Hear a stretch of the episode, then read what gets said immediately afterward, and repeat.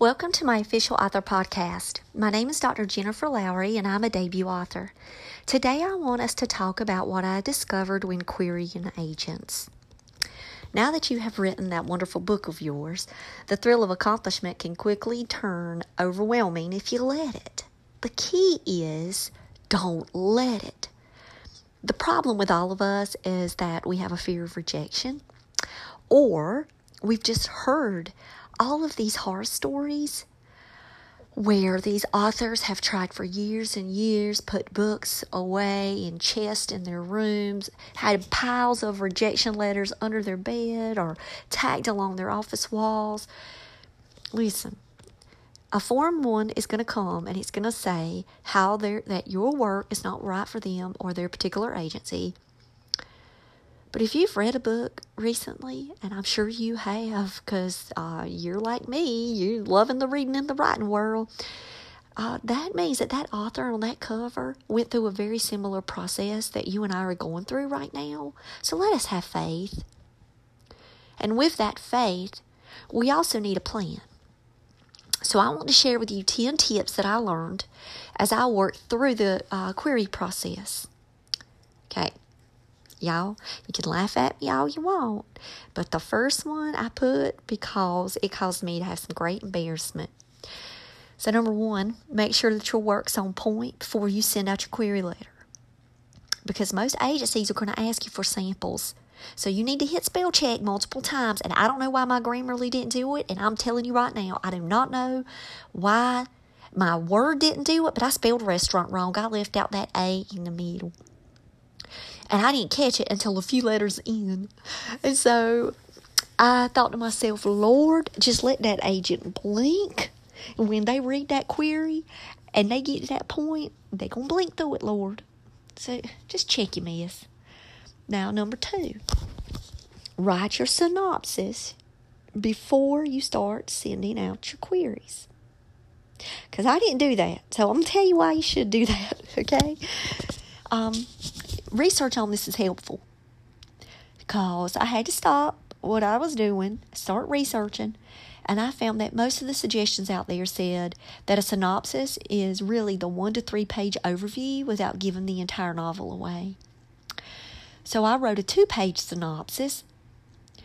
When I found my first agency, I went on there. This is like, y'all, the, in my opinion, the agency that um, is considered one of the best. And so I'm like, okay, what they require? Of course, it says synopsis. I'm like, oh, great, haven't done that yet. So I had to get out of all of that work that I was doing and then go research synopsis work and then write one.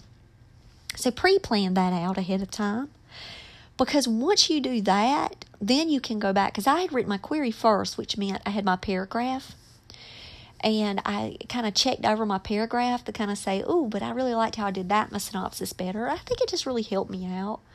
Um, so then, don't forget that you need a one sentence tagline.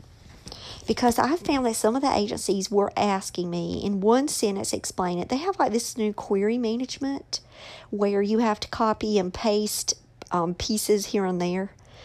And if you get to one of those, it would ask for a tagline, a uh, short, one sentence uh, summary. So think that out. So I would suggest you go from the biggest, the synopsis, then break that down to the paragraph for the query, or some places will say two paragraphs. I didn't one, and then the uh, one sentence tagline. Okay, so number three go ahead and pull up your manuscript, pull up a new Word document, take your first 10 pages, copy, paste it, and then save it as uh, the title, and then put a dash, and then put 10 pages.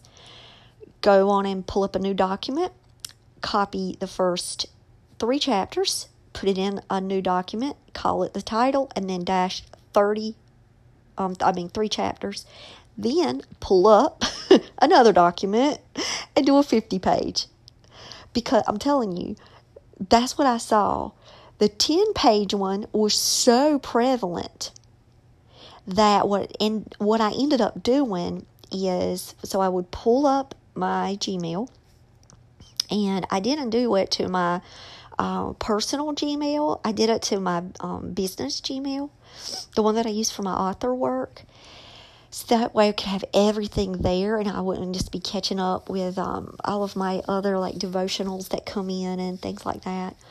Um, so I would pull it up, I would copy and I pasted it into the um, Gmail document.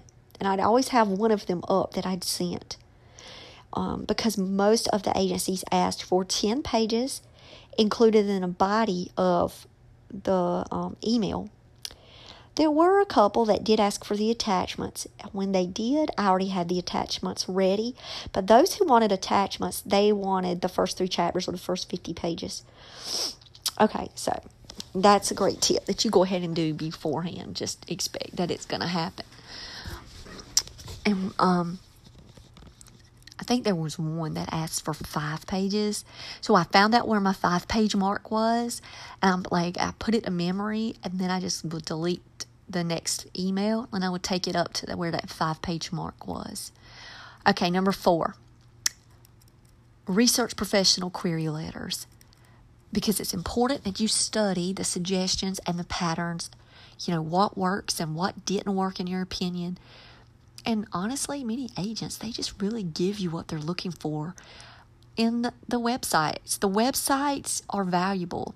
And if you go on and you start researching, you can find guest interviews where agents have been on blogs and they'll say, This was the worst query ever don't let it yours kind of reflect that one. I mean, honestly, guys, that was some great work that I did. Um, looking up for queries, and I did that. I did this all in one morning, so it would all be fresh in my mind. Um, one of the hardest ways that I find for writers is just how to kind of start it off. So I just went straight to the point. Now, I'm not saying that this is a perfect model with what I wrote, but um, for the first one, okay, the agency that I um, chose as my number one, um, the agent that I wanted, she was on Publishers Marketplace. And so she had listed all of the books that she'd represented. She also said that she wanted horror, YA, and I wrote, after reviewing authors you have represented on Publishers Marketplace, comma, I felt like my newest YA novel horror novel, comma, The Exorcism of Abrianna Hartwell at 58,000 words might pique your interest, period. And that was it. That was my little sentence of how I started my query off. And then when I would go um, and kind of use that base query, if I didn't find them on Publishers Marketplace after doing research on them, I would actually say, you know, after reading your area of interest on your um, bio or your website or da da da da da, okay? Uh, keep it short. This is number five. Most places ask for a one page query, which also has to include your bio.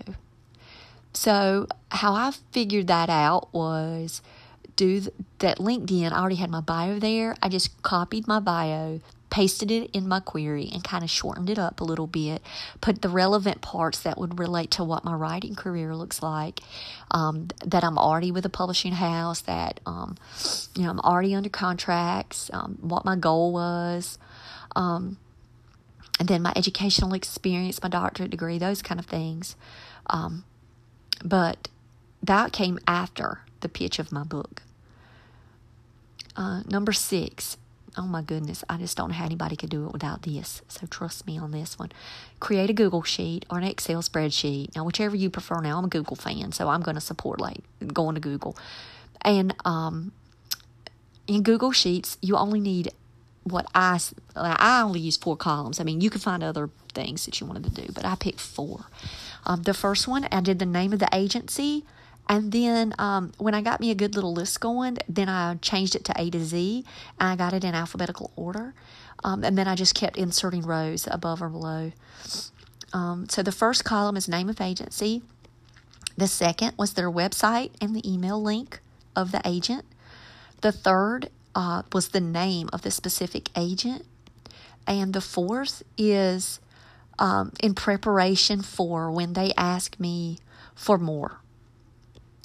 So I already have a positive response from an agent after one day, and they asked for the synopsis after reading the first 10 because they, you know, on the website it said they wanted the first 10, but they also told me they wanted to skip the partial and they wanted to go straight for the full uh, because they just love, love, love the horror. So, um, typically partials are like 50 pages of what I've researched. Um, but I'm thinking they might have liked the opening. So, of course, I turned them purple. So, that's my favorite color. Um, when I got this other dude, so this is the number five, color coded. When I got this other dude, he emailed me off of manuscript wish list. I got his name, and he said he wanted horror. Uh, but he also said he worked with YA titles, and I went and did some more research on him and got all of his information in the submission guidelines. Oh, it was within 10 minutes, and, and he popped one back really fast, and he was like, I'm not looking for YA horror. So I just went on in and I turned him red, and then I found another agent to replace that rejection. Number seven, make sure you only query agents who represent your specific genre because you do not want to waste your time and energy sending to an agent just because they represented John Grisham. You also don't want to waste the time of the agent because they can receive like 10,000 plus queries a year or more. Like, I targeted YA agents, and especially those who love horror, Southern voices, or diversity. And I would land on reputable agencies, and I would love the layout, the mission, and um, their track record. And then when I would get down to the submission guidelines, only uh, only in fine print now, it would say no horror. So I would say, okay, next, next. But I will tell you something else I did. When I was looking through and I would see, let's say an agency has five, and two of them did YA. I would read very closely their bios because I have to make a choice. I can't query but one agent from the agency at a time. So when I would read, I would see, well, but what are they really focusing on? And what do they say about debut authors? And when one would stand out and say, you know, it is my passion to um, stand by new authors and work with them to developing their careers, I'm like, oh, okay, that's one that took the time to put that in their bio, that means they may take that extra time with me. So um, I would choose that one over the other. Uh, number eight, just remember if you receive a no, it's not a personal rejection. It's not a reflection against you or even your writing necessarily. Because what did they see? Some of them didn't even ask for 10 pages. They saw your query. Oh, that idea not for me. Move on. Just means your work was not what they were looking for at the moment. Your work didn't fit something that they wanted to represent. You know, I think this can be the hardest part of the process for some of us because we have to understand it's not about us, it's about them. The, you know, that whole kind of talk, like breakup relationship kind of talk we need to have with ourselves like we're looking for our soulmates for our careers anyway, right? And I don't want someone that isn't 100% for the work from the beginning. I want someone as awesome, if I can honestly find it, I don't know, but as my publishing house.